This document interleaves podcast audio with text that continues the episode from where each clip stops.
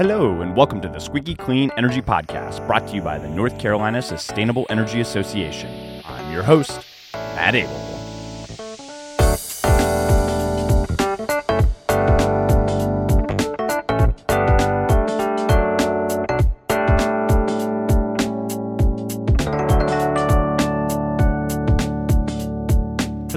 Clean listeners. Welcome to the 74th episode of the Squeaky Clean Energy Podcast, where we bring you the latest in North Carolina clean energy news, policy, and more every two weeks.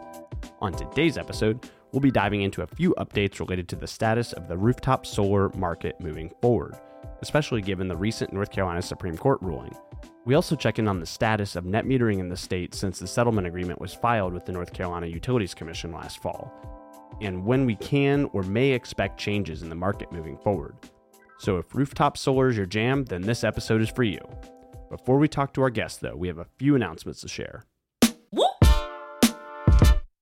First up, this week, word of a clean energy deal struck between Senators Manchin and Schumer have the internet ablaze after a potential agreement was seemingly dead until the out of the blue announcement was made by Manchin's office late afternoon on July 27th.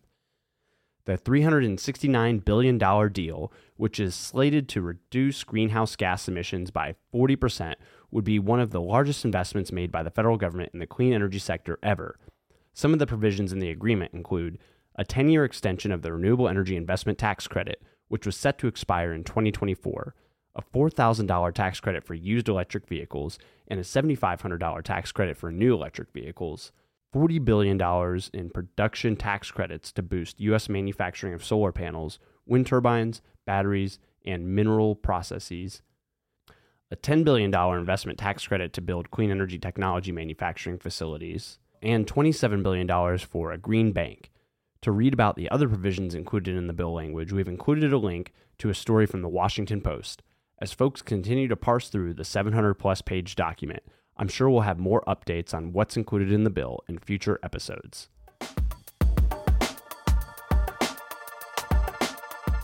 Next up, I wanted to share that NCSEA, along with our partners at the Southern Environmental Law Center, the Natural Resources Defense Council, Southern Alliance for Clean Energy, and the Sierra Club, all filed our own proposed carbon plan modeling with the North Carolina Utilities Commission back on July 20th outlining a plan that reaches the legislative mandate of 70% carbon emissions reductions by 2030 and carbon neutrality by 2050.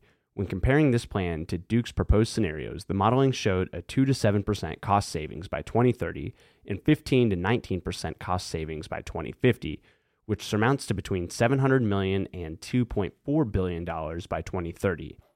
Further, the model does not propose any new combined cycle or combustion turbine natural gas units while relying less on unproven technologies like small modular nuclear reactors and hydrogen.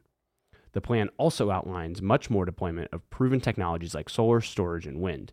In fact, the modeling selects 7.2 gigawatts of solar and 5.6 gigawatts of storage by 2030 as the most cost effective pathway to meet the emissions reduction requirements. I've included a link to the press release and modeling in the show notes of today's episode. Okay, on to the show. As we mentioned, there have been a lot of updates in the rooftop solar industry over the past six to seven months, so this is our opportunity to level set and talk about where we currently stand as it relates to the topics of net metering and HOAs. So if you're in the market for solar, a solar installer, or someone who wants to know what's going on in the industry, I'd highly recommend paying attention during this conversation. With that, on to today's episode. Clean energy. Clean energy. And our guest on the Squeaky Clean Energy podcast is a senior attorney with the Southern Environmental Law Center, a nonprofit environmental organization dedicated to the protection of natural resources and communities in a six state region of the Southeast. SELC partners with over 150 national and local groups to achieve its goals and works in all three branches of government. Our guest leads SELC's Regional Solar Power Initiative, promoting clean, renewable solar power across the Southeast. She received her law degree with honors from the University of North Carolina at Chapel Hill, and her work is based in Chapel Hill, North Carolina. Our guest serves on the Green E Governance Board and the North Carolina Conservation Network Board of Directors. Friends of the pod, please welcome Lauren Bowen, Senior Attorney with the Southern Environmental Law Center. Lauren, welcome to the podcast. Thanks so much. Happy to be here. can you tell us a little bit more about the Southern Environmental Law Center, the work you do, and, and more specifically, some of your work with the organization? Yeah, absolutely. So, Southern Environmental Law Center is a nonprofit, nonpartisan environmental legal advocacy organization. We are rooted in the South and we are focused in the South, though often with national impact. Uh, we work across all three branches of government, including pursuing litigation to pursue the basic right to clean air, clean water, and a livable climate and a healthy environment for all. I've been with Southern Environmental Law Center for 10 years now. I am from North Carolina, but I actually started out in our Atlanta office for my first few years at SELC. Uh, when I moved back to North Carolina about eight years ago, I began working on solar energy issues. And for about five years, I was focused on solar in North Carolina and South Carolina. And uh, then the past three years, I have led our regional solar initiative across our six state region of the South. And our solar initiative in particular aims at accelerating the transition from fossil fuels to clean renewable energy and aims to take down barriers to enable broad access to solar power. And and for a little bit more background for our listeners, the Southern Environmental Law Center is a very close partner of NCSEA. Uh, we often work very closely with, with your team and, and you specifically on a number of issues related to clean energy. We'll talk about some of those here a little bit later in this episode, but may, maybe most uh, notably for folks as of late, uh, we worked in partnership with your organization to make our carbon plan filing here within the past uh, couple of weeks, and we'll be diving into that topic here in the next few episodes. So, uh, a little bit of a uh, a teaser of what's to come. But to talk more about some of the the work that we do in partnership with your organization on the the solar front.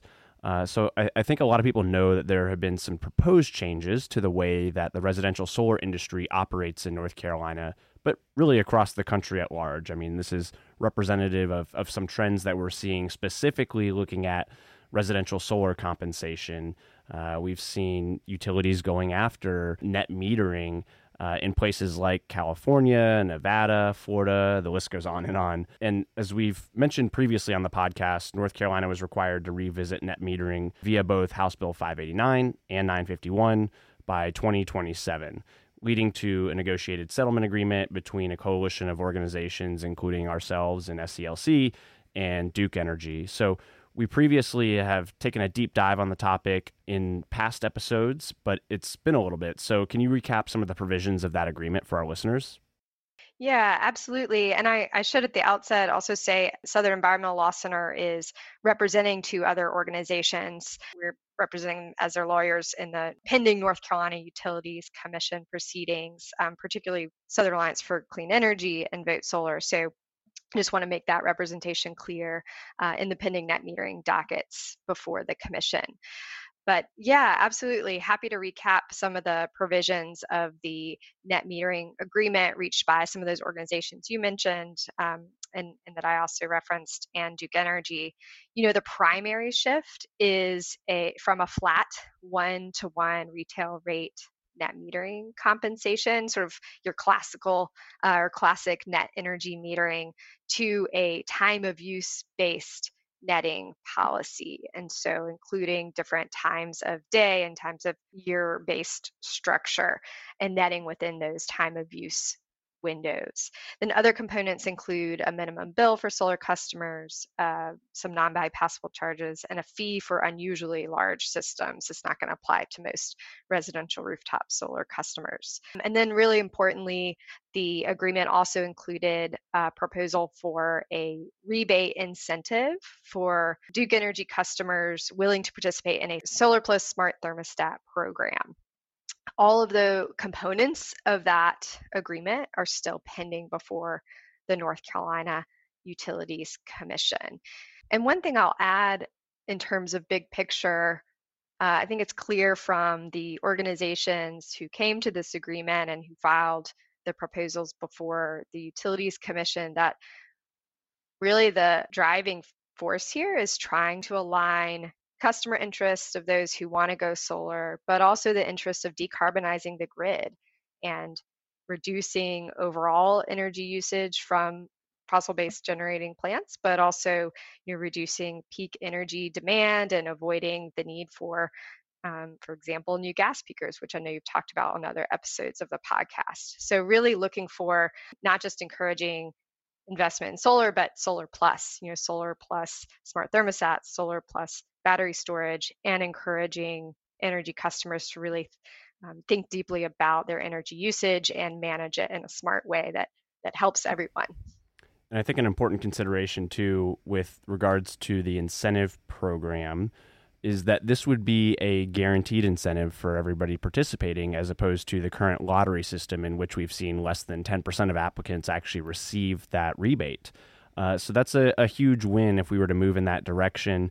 And as you mentioned, this agreement also uh, opens up the door for other technologies like residential storage. It also helps to incentivize EV charging.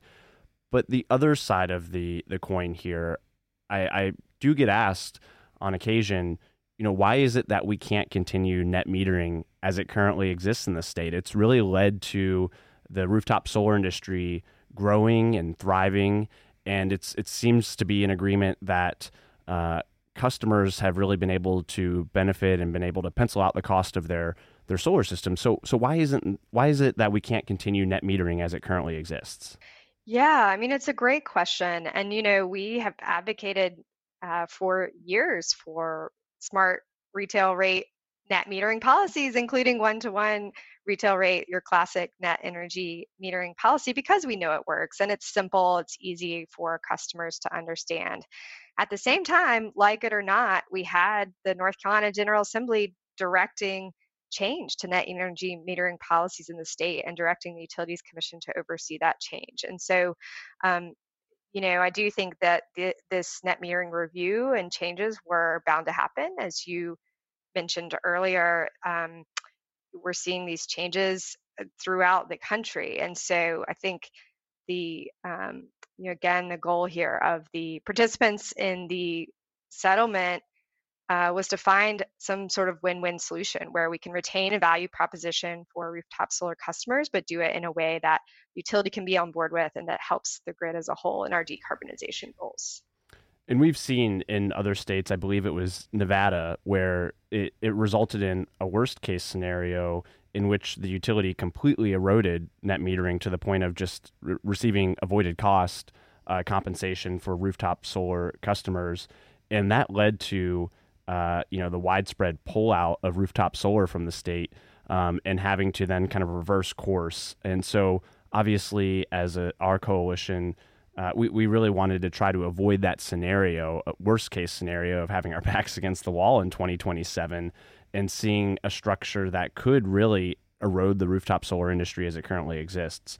And that's, you know, I think always a part of negotiations and entering into settlements, right? Is we might not get everything that we want, but I think this could be a you know a good direction for the rooftop solar industry moving forward.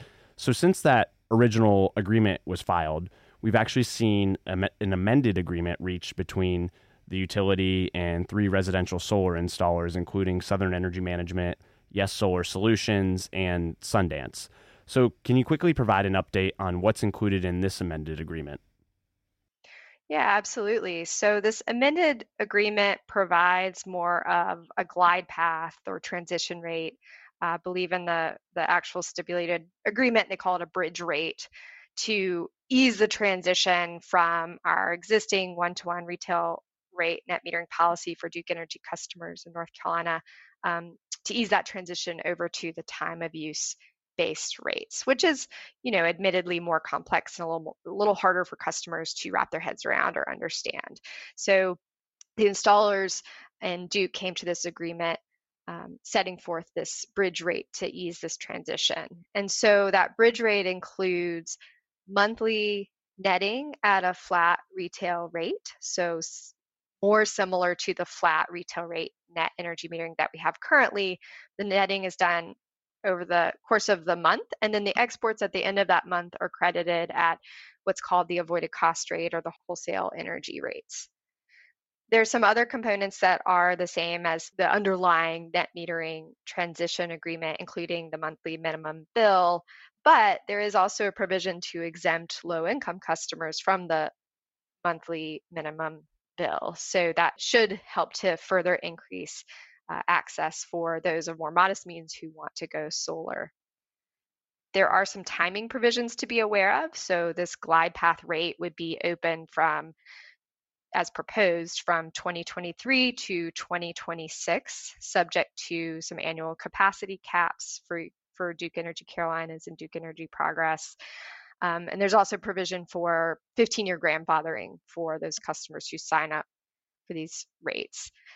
There are also some limitations around program availability tied to incentives. So basically, what the installers and Duke agreed to was uh, if the solar and smart thermostat incentive program gets approved, that would then limit eligibility for Duke's electric customers who qualify that program. It would limit their availability to use this bridge rate. In other words, they couldn't use the bridge rate if they are allowed to take advantage of the solar plus smart thermostat rebate incentive program. And then similarly, they the installers and Duke reached an agreement around um, additional solar incentives. Uh, they actually include a, a cent per watt target of, you know, if Duke proposes and the commission approves, an additional incentive program that would come out to 60 cents per watt uh, incentive for future solar customers, then that could end the bridge rate availability early. So we could potentially see this bridge rate go away prior to 2026. So, what does timing look like overall uh, with both of these agreements having been filed at the North Carolina Utilities Commission? So, when could we expect to see some order coming from the commission that would dictate how we're moving forward uh, with uh, rooftop solar compensation, especially given that Duke's current rebate program is set to expire at the end of this year? Yeah, it's a great question, Matt. Um, you know, the commission has a lot on its plate right now. I know you've been covering the carbon plan on this podcast. Uh, there are many other dockets pending. We're waiting on avoided cost orders and others. Um, so I think there's no shortage of proceedings and issues for taking up the commission's attention right now. Um, certainly, several parties to the pending net metering transition rate uh, proceeding have flagged this issue of the rebates, the current rebates um, expiring at the end of this year. And so, you know, have urged the commission to not wait too long to rule on the proposals before them. At the same time, you've got this 2027 provision allowing existing net metering rates to be taken advantage of up till 2027 unless new rates get in, put into effect before then. So there's some tension between, you know, that longer time horizon and some parties pointing to that like we've got lots of time but then also others like NCSEA and SELC on behalf of our clients saying well that's true we've got a 2027 time horizon but the industry needs to know what's happening before then and also you've got re, you know, the existing rebate program expiring at the end of 2022 in just a few months. And so we really need to be mindful of, of what comes next and making sure we've got a plan in place going forward. And, and so, just to clarify, if we don't necessarily receive an order before the end of this year, given you know the different priorities on the commission's plate, especially given the legislative order to draft a carbon plan before December 31st, would that mean that net metering would continue as it currently exists, just without a rebate program in place? And then if we were to receive some sort of order into next year, I mean, what could we expect in, in terms of the runway that we would have from the commission before we'd have to implement a new rate structure? Yeah, um, great question. So uh, I, I believe you're right that if we, the parties in the proceedings who reached the settlement agreements with Duke asked for implementation dates at the beginning of 2023. If the commission doesn't rule by then, I believe you're exactly right. I think we'll just continue to see the existing Duke Energy one to one flat rate um, policy continuing onward, but without the rebate incentives given their statutory expiration date of the end of this year. In terms of, you know, what the commission would do at that point of, of start date, it's just up in the air and unknown because again, you know, the parties have requested that beginning of 2023 start date, but the commission could certainly direct a different start date than that. the other thing I'll mention in terms of status update is that the Smart Saver Solar Incentive or the Solar and Smart Thermostat Program, that application is pending before the Commission and has been fully briefed. All the comments are in. So that one is just waiting on a Commission decision. On the underlying net energy metering transition to time of use rates application, uh, in that proceeding, it's worth noting that there is a pending request for an evidentiary hearing, and some of the parties have weighed in on that, and the Commission has not yet ruled on um, on that motion. And so, what we'll see most likely before we get a full Commission order on the application is is a interim ruling on whether the Commission would like an evidentiary hearing or not. So, I think it's important to clarify, if I'm understanding correctly, that both the incentive and the underlying rate structure are occurring in two different proceedings with the commission and might occur on a little bit different timeline and may see you know an approval or uh, you know amended approval or order uh, depending on how the commission interprets both of those. Is that right? Yes that's right. So importantly these um, these two pending proposals are very um, integrally linked and they are part of a package package deal um, reached by the settling parties but they are um, proceeding for commission approval in two different dockets.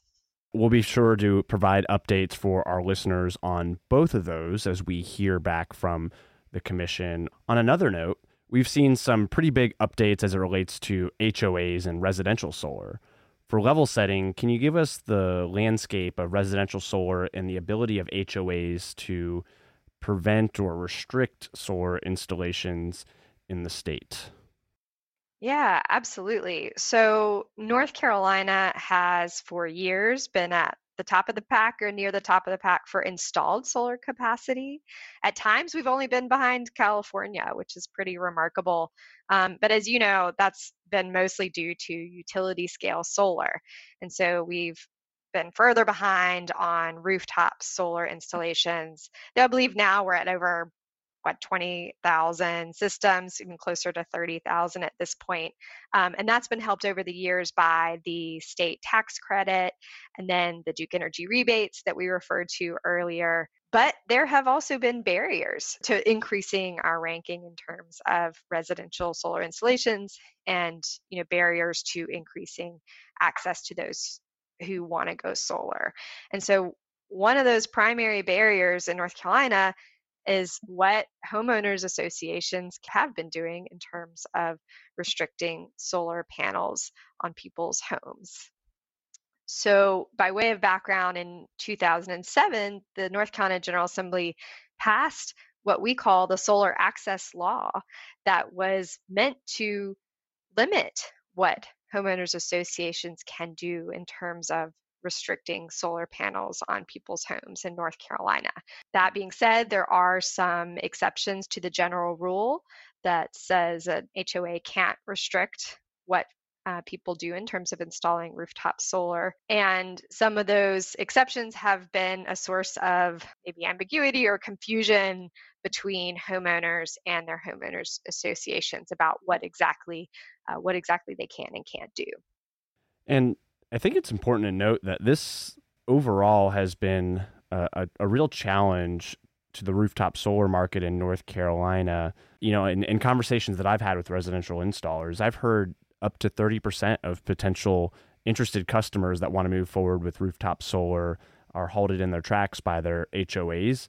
And 40% of all homeowners in North Carolina fall within HOA jurisdiction. So there's a huge portion of the market in the state here that you know falls under the guidance of HOA covenants. And so this is a, a really, really important topic for installers and homeowners alike. So there's been some recent updates on this front, as we recently saw a ruling from the North Carolina Supreme Court regarding a specific instance of a homeowner challenging their HOA regarding the installation of a PV system. Can you provide some background on the case and the ruling that we recently saw? Yes. So there were some homeowners in a subdivision in Raleigh, North Carolina, who installed solar and then heard from their homeowners association through what's called an architectural review committee that many HOAs have, and these ARCs, you know, control or have to often approve or disapprove of changes that homeowners are making to their homes and their properties. Um, so these homeowners in Raleigh heard from their ARC and the HOA that the solar panels that they had installed, that the HOA was not going to allow them on the front of their home and that they could move them to the back of their home if they wanted to, but they were not going to be allowed to have them on the front of the home, even though they had already been installed. And the problem with moving the solar panels to the back of their home is, as you know, roof orientation is really important for solar panels. And moving the panels to the back of their home would have made having the solar panels pointless. It just would have impacted the productivity so much that it wouldn't have made sense for them to have the solar panels on their roof. So that's sort of the background of what happened between these Raleigh homeowners and their HOA. So the homeowner said, We're not going to take our panels down and we're going to leave them up on the front of the home. The HOA ended up suing them. They put a lien on their property and they fined them significantly every day because of the solar panels put on their rooftop. And so the this case, uh, Belmont v. Farwigs, made its way up through the North Carolina court system. And the Court of Appeals initially ruled in favor of the HOA and said the HOA and its ARC, its Architectural Review Committee, could tell the Farwigs to move their panels or take them down. And it went all the way up to the North Carolina Supreme Court. And we now have a North Carolina Supreme Court ruling interpreting this 2007 solar access law that limits what HOAs can do in terms of restricting rooftop solar. And in terms of our involvement in the case, Southern Environmental Law Center was involved representing North Carolina Sustainable Energy Association and its members as um, filing a friend of the court brief uh, with the North Carolina Supreme Court. So weighing in for the court and explaining, um, you know, this this is an issue. HOA restrictions of rooftop solar is an issue beyond just these homeowners in Raleigh. It's something that is seen throughout the state and is a significant barrier to rooftop solar. And in fact, some solar companies have whole divisions devoted now to helping their customers actually navigate HOA restrictions on rooftop solar. So let's dive into the details of, of this ruling a little bit. Does this now mean that any homeowner in the state of North Carolina who wants to install solar that maybe previously had some issues with their HOA could move forward with installing? Yeah, I'd say it's a little more nuanced than that. So, really, what the court held was that an HOA can't rely on a broad grant of authority to an architectural review committee to restrict or prohibit placement of rooftop solar panels. They can't just say, okay, our restrictive covenants have, you know, this broad grant of authority to an architectural review committee to um, uh, accept or reject any sort of modifications to a home. The HOA can't rely on that kind of general language to have their architectural review committee reject solar panels or reject solar pan- panels on the public facing front of a house. They can't use that broad grant of discretion to do that. Um, so that that that should help a lot of homeowners because I think that's in practice what's seen, right? Is that you have architectural review committees, they have different members at the different times, they may be changing policies from year to year, they may not have a written policy at all. And so homeowners are stuck with this sort of arbitrary enforcement about can they have solar panels and which side of the house can the solar panels be located on.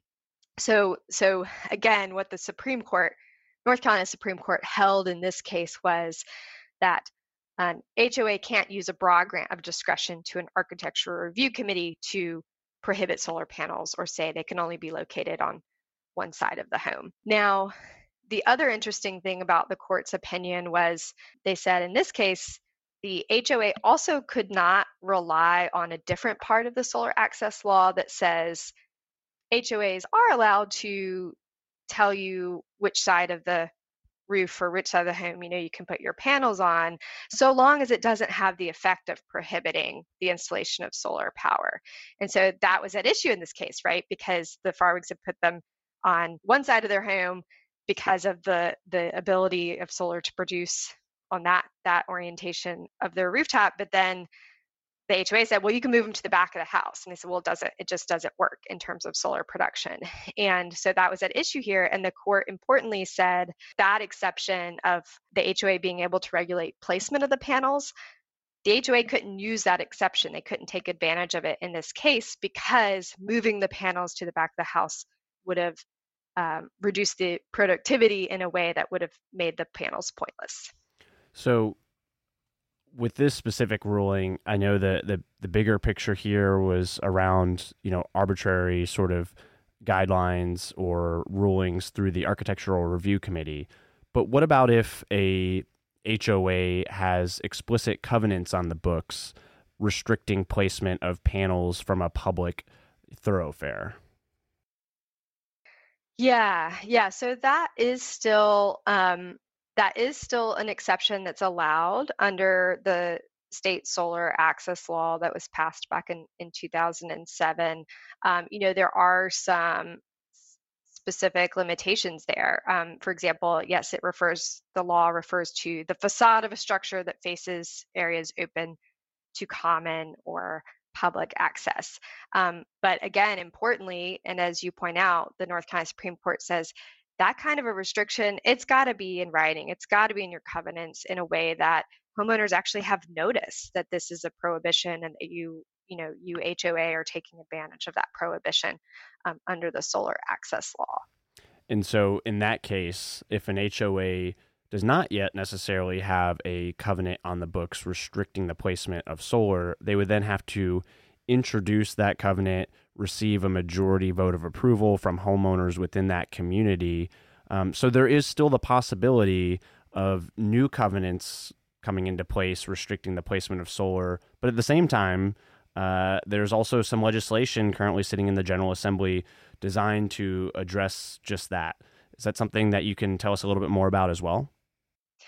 Yeah, absolutely. I'm happy to talk about pending legislation and also just to to before I do, just to round out, you know, some thoughts on the court's ruling. It's it's again now what they've done is reduce some of that ambiguity and arbitrariness of what homeowners associations were doing so that now at least a homeowner they're moving into a new neighborhood maybe they could actually see in the covenants that you know in the restrictive covenants for the neighborhood that there was some limitation on solar and they can decide whether to move there or not and instead of having these more arbitrary decisions coming down from an architecture review committee where homeowners don't really have notice of what restrictions uh, may be imposed in terms of rooftop solar in their neighborhood and then you're exactly right. There's some pending legislation uh, in the North Carolina General Assembly believe it's House Bill 842.